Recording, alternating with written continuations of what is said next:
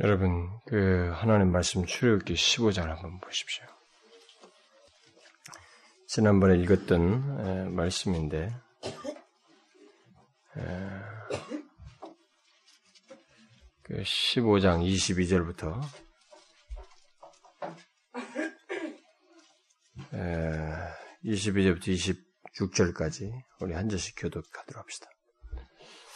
모세가 홍해에서 이스라엘을 인도함에 그들이 나와서 수르 광야로 들어가서 거기서 사흘 길을 행하였으나 물을 얻지 못하고 마라에 이르렀더니 그곳 물이 써서 마시지 못하겠으므로 그 이름을 마라라 하였더라. 백성이 모세를 향하여 원망하여 가로되 우리가 무엇을 마실까 하매 모세가 여호와께 부르짖더니 여호와께서 그에게 한 나무를 지시하시 그가 물에 던짐에 물이 나아졌더라. 거기서 여호와께서 그들을 위하여 법도로와 율례를 정하시고 그들을 시험하실세. 가라사대 너희가 너희 하나님 나 여호와의 말을 청종하고 나의 보기에 의를 행하며 아, 내 계명에 귀를 기울이며 내 모든 규례를 지키면 내가 애굽 사람에 애굽 사람에게 내린 모든 질병이 하나도 너희에게 내리지 아니하리니 나는 너희를 치료하는 여호와임이니라. 지난번에 살폈던 내용인데 왜 제가 이것을 읽었냐면은 거기서 하나님께서 시험하실세라는 말이 예, 그것 때문에 그렇습니다. 여러분 이스라엘 백성들이 출애굽해서 이렇게 나왔잖아요. 열 가지 재앙. 그 다음에 홍해를 쪼개서 나왔잖아요. 근데 하나님이 이렇게 또 뭐 물이 없다고 그러니까 원망불평하니까 이렇게 시험하시는 이런 행동을 하셔요. 이게 무슨 시험일까요? 율례와 법들을 지켜서 어, 법들을 주시고 청중하는지 아닌지 시험한다 그러는데 그 근본적인 이유가 뭘까요? 자, 제가 오늘 아까 조금 전에 얘기한 내용과 연결된다고 생각이 돼요. 우리 제가 우리 자신의 은혜를 보지 못한다는 것과 연결되는 것입니다. 이게 여러분 이스라엘 백성들이 자꾸 지나가면서 원망불평하잖아요. 왜 그런지를 잘 생각해 보셔야 됩니다. 그게 가장 근본적인 이유는 은혜를 구할 줄을 뭐 은혜를 당연시 여긴다는 거예요. 자기 힘으로 가면서 자신들의 인도선상에서 가는 길 속에 하나님의 은혜로 모든 것이 되고 있으며 하나님의 은혜가 아니면 한 걸음도 나아가지 못한다고 하는 이 사실을 망각한다는 거예요. 거기서 발언되는 거예요, 이런 문제가. 하나님은 이런 시험을 통해서 결국 이스라엘 백성들에게 중요한 것을 체크합니다. 왜냐하면 우리들은 하나님께 은혜를 자꾸 요구해요. 그러니까 뭘 하나님 앞에 뭔가를 자꾸 요구하는 쪽에서 자꾸 생각하는데 요구하는데 우리는 하나님께 요구하는 자가 아니라 은혜를 받지 않으면 안 되는 존재인지를 그런 존재라는 것을 알고 하나님을 찾고 붙들고 의지하는 것 이걸 가르치는 거예요. 이게 시험 문제예요. 광야에서 이스라엘의 가장 큰 시험은 그겁니다. 하나님의 테스트는 그거예요. 잘 기억해 보세요. 우리는 요구하는데 굉장히 익숙해 있습니다. 하나님께. 상황이 어렵고 힘들고 문제가 있으면 자신이 어떤 존재인지 그리고 어떤 상태에 있는지 이런 것을 생각을 안 해요. 그냥 요구부터 해버립니다. 그리고 이것에 따라서 자기의 감정적인 기분이라든가 자신의 어떤 기분이라든가 이런 그런 상 그걸 다 노출해 버립니다. 그리고 하나님에 대한 태도도 자기가 다 결정하려고 그래요. 하나님은 출애굽하는 이 모든 광야라는 시간을 보내면서 나중에 이제 가나안 땅에 들어가서도 그걸 합니다만은 한 사람의 인생인 다윗 같은 인생 속에서도 그것을 교훈하고 긍정적인 메시지 차원에서 교훈하고 있습니다만은 그걸 자꾸 하는 거예요. 테스트하는 거죠. 그 테스트는 우리는 요구하는 존재가 아니에요. 그 이전에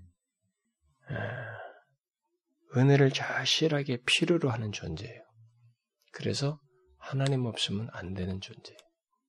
그런 자신에 대한 분별과 상태에 대한 인식 속에서 하나님께 은혜를 구함으로써 한 걸음 한 걸음 나아가려고 해지. 자, 이 상태가 왔으면 하나님께 은혜를 구하면 되는 거예요. 그걸 안 하는 거예요. 자꾸 당연하다고 생각해요. 그리고 자꾸 요구하는 쪽이고. 그리고 자기 힘으로 하는 거예요.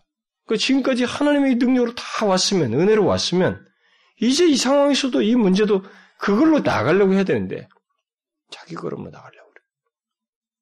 그리고 인간적 방법과 수단을 찾는 것입니다. 그래서 하나님은 여기 뭐 청종하고 계명을 지키고 그러는데, 여러분, 우리가 하나님 말씀을 청종하고 계명을 지키는 것도 여기 의를 행하며 계명을 지키는 거 하나님 은혜를 구하지 않으면 이거 못해요, 여러분. 그걸 아셔야 됩니다. 하나님 은혜가 아니면 하나님 앞에서 의를 행하고 계명도 못 지킵니다. 여러분 신구약 성경을 다 뒤져봐요. 우리 스스로 계명을 다 지킬 수 있는가? 그거 안 되는 거 보여준 거 아닙니까? 그래서 은혜의 본체이신 예수 그리스도를 통해서 다 이루잖아요. 그래서 여러분과 제가 아, 아까도 말했다시피 에, 우리가 만일 내가 이런 존재를 하는 것을 알고 그런 존재라는 걸 안다면은 내가 하나님 앞에서 어떤 상태로서 이렇게 서 있는지 다시 말하면 항상 은혜를 구하고 있는지 간절하게 진실로 정말 그분 없이는 한 걸음도 못 나간다고 하는 인식을 가지고 있는지. 이 문제가 하나님께 하나님께서 가장 중요시 여기는 거예요. 여기 시험 말세의 핵심이에요, 핵심. 근데 여러분 잘 생각해봐요. 우리가 하나님의 이런 테스팅, 긍정적인 테스트에 얼마나 우리가 잘 긍정적으로 반응하는가 한번 보시라고. 잘 안 돼요. 이상하게 안 됩니다. 그냥 해버려요. 조금만 노하우가 생기면 그것으로 밀어붙여요. 잘 보시면 압니다. 저 같은 사람도 목사로서 이렇게 어떤 경험이 생기면 그 다음에는 그걸로 경험으로 밀어붙여요. 하나님 앞에 은혜를 안 구합니다. 간절하게. 내가 알고 있는 지식이 뭐가 있으면 이것으로 밀어붙여요. 여기에 하나님의 은혜로 생기가 더해져야 된다고 하는 것을 생각을 못해요. 이게 저 같은 목사를 비롯해서 교회 오래된 사람들이 다 범하는 실수예요. 이 테스트에 밀리는 거예요. 여기서 안 되는 거예요. 그러니까 하나님의 은혜를 한 걸음 한 걸음 내릴 때마다 그게 다 은혜 경험의 자리인데 계속 이렇게 지적받고 원망 죄짓고 혼나고 죄짓고 혼나고 이걸 반복해. 오히려 그게 아니라 죄짓고 혼나고 하는 게 아니라 오히려 더 새로운 경험, 더 새로운 은혜, 더 풍성한 경험, 이걸 할 수 있는데, 그게 안 되는 거예요. 그래서 우리는 나중에, 사실은 제가 오늘 계획상으로는 32장을 볼 순서거든, 순서상으로. 거기 보려고 그랬는데, 거기서는 나중에 다, 모세가 그러잖아요.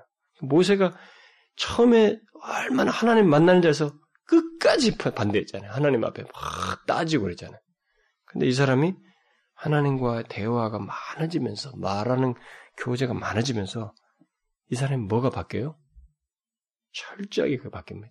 그래서 이 백성을 쓸어버리겠다고 할 때 모세가 아주 과감하게 하나님 앞에 붙었습니다. 네, 생명 생명체 내 이름을 제하시면 것까지 얘기하면서 하나님이 안 가면 전 못 갑니다. 아, 그 짧은 기간 같은 시간에 그 여러분 애굽에서 나오는 기간부터 그게 몇 개월 아닌 상관이거든요.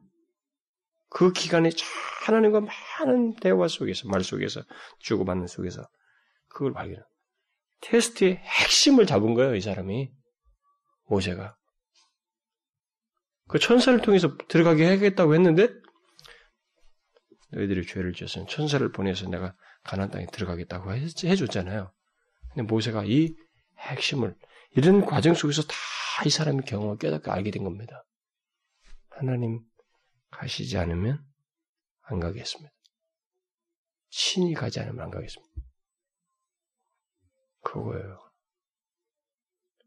그래서 여러분 잘 보시면 제가 신학을 신학만 11년 했잖아요. 저는 아, 정말 신학할 때 제가 몇 차례 얘기지만 저는 다른 사람들하고 개인적으로 비교하면 실력도 모자라고 여러 가지 모자란 저 사람이 저예요. 그런데도 얼마나 지적인 교만에 빠졌는지 신학에 막 학문적인 신학으로 빠져 들어가서 막 그럴 때 정말 제 자신이 뭘 모르고 까불었어요. 그런데 제가 지금에 와서 이렇게 하나님께 저를 이제 방향을 선회시키고 나서 이게 목회를 하고 시간이 지나면서 자꾸 시간이 지나면 지날수록 제가 아카데믹한 그런 어프로치를 하거나 뭐 이렇게 학문적인 추구를 하고 이렇게 뭔가 성경을 막 탁월의 학적으로 이렇게 추구하는 이런 것에 별로 관심이 없어요. 저의 계속적인 관심은 제가 진실하게 하나님의 은혜를 구하는 것, 그 자리로 내려가는 거예요. 시간이 가면 갈수록 더 그 자리로 내려가야 된다고 하는 생각밖에 없어요. 그것이 남들이 볼 때 당신이 너무 이렇게 어? 옛날보다 더 이게 좀 이 모든 설교의 내용의 논리성과 뭐 이렇게 막 풍성함과 이 어? 어떤 그 insight 같은 것이 부족하다. 혹시 이런 소리 해도 나는 그걸 감내할 마음이 있어요. 제 자꾸 개인적 관심은 그쪽으로 가요. 근데 그걸로 가는 것이 내가 가지고 싶어서 가는 건 아닌 것 같아요.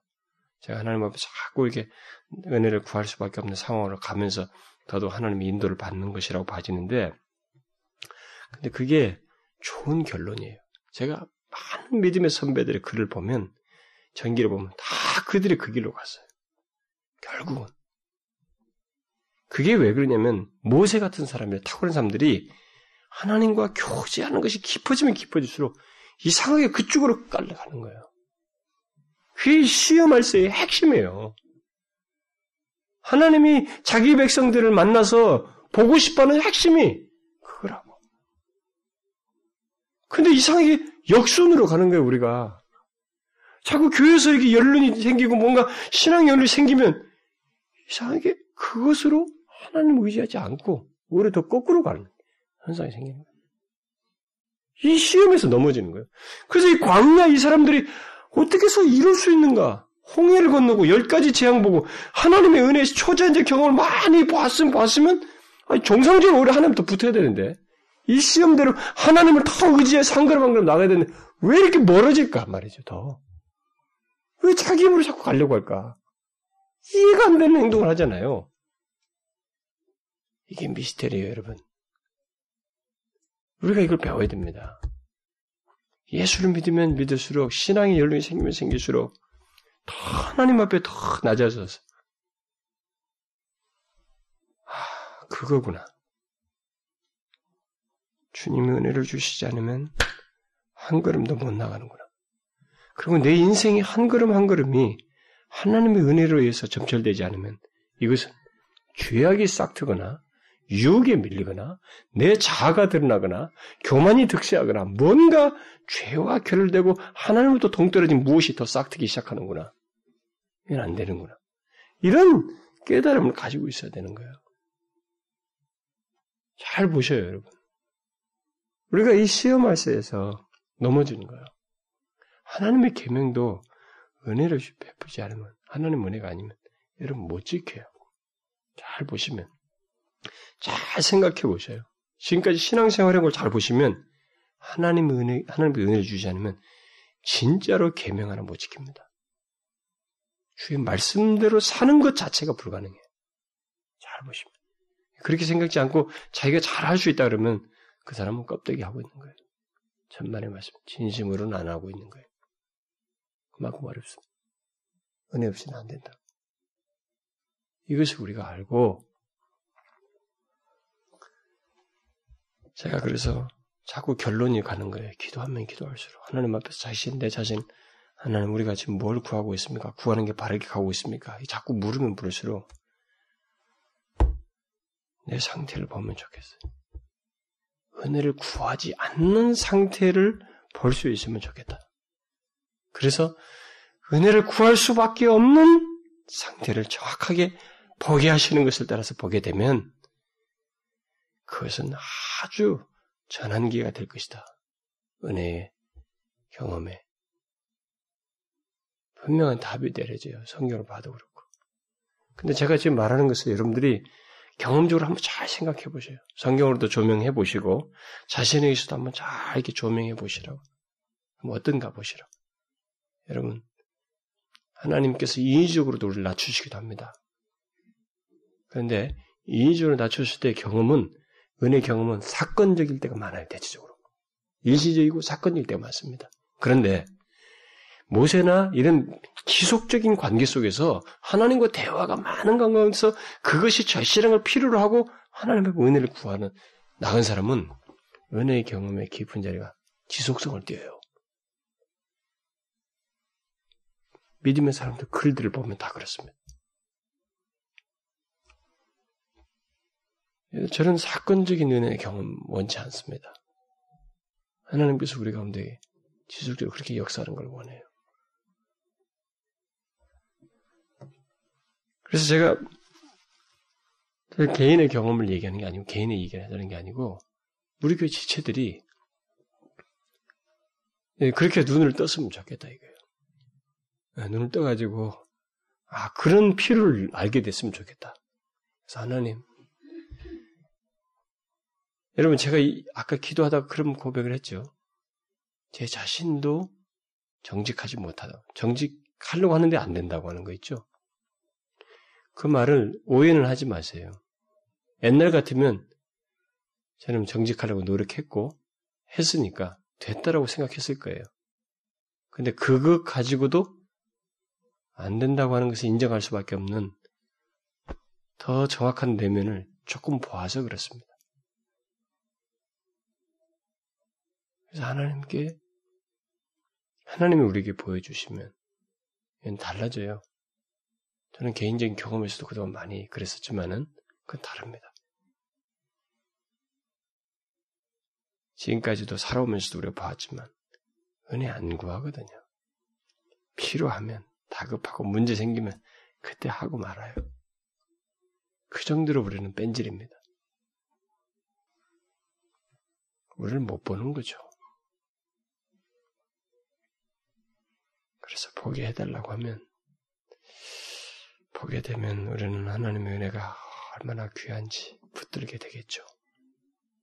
지금도 조금이나마 그걸 알고 붙들기 시작하는데 더 그걸 선명하게 보게 되면 아마 우리는 놓지 않고 싶을 거예요. 모세처럼 모세처럼 그렇게 말할 거예요.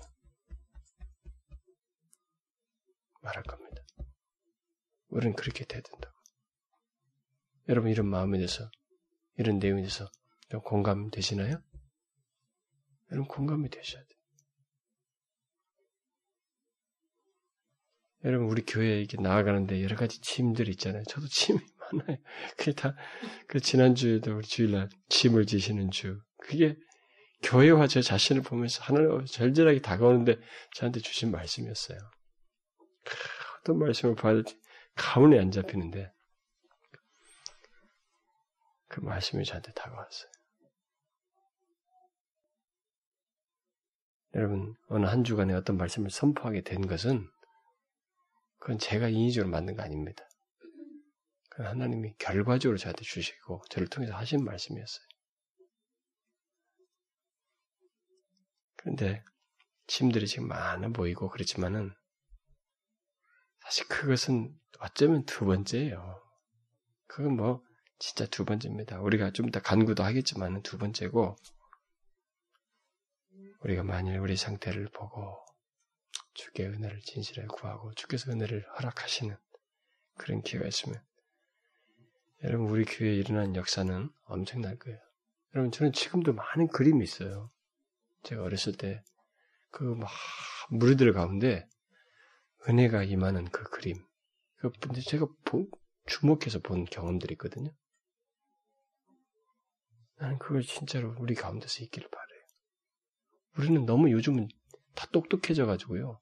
공부를 많이 하지, 성경 공부 많이 하고 연구를 많이 하지. 그걸 몰라요. 우리가 어느새 큐티하면서 하나님과 함께한다. 하나님 우리와 함께하시는 그 교제, 일반적으로 하나님과 함께 그 믿음 속에서 살아가는 거, 그거 맞습니다. 그거 맞아요. 그 믿음이 있어야 돼요. 실제로 함께 하시니까 그 이상을 못 나가는 여러분 바울이 엄청난 경험을 했는데도 온전히 이뤘담도 아니요. 그러잖아요. 그 사람은 온전히 이뤘담도 아니라는 거예요.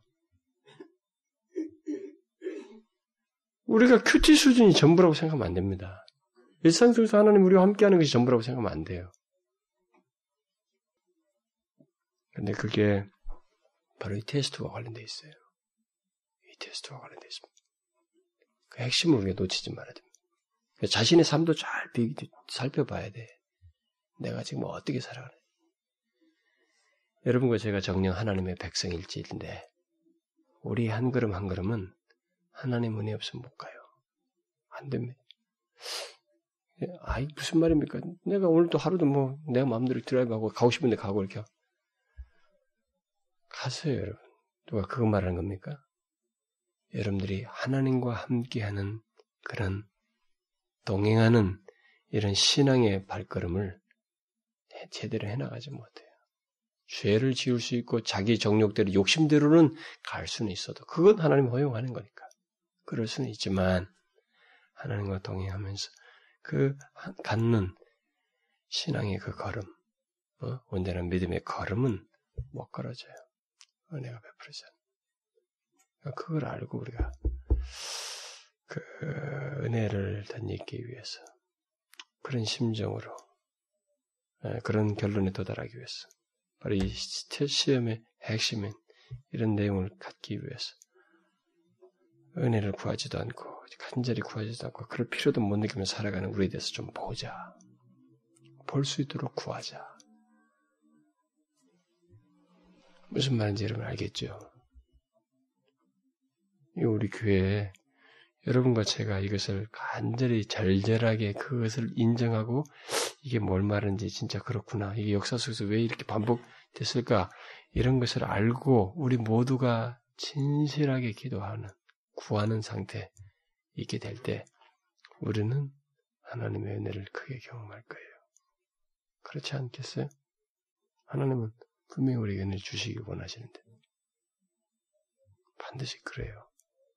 하나님 인색한 분은 아니잖아요. 단지 인색한 분처럼 여기 우리 마음대로 해서 그렇지. 그분은 그렇지 않아요.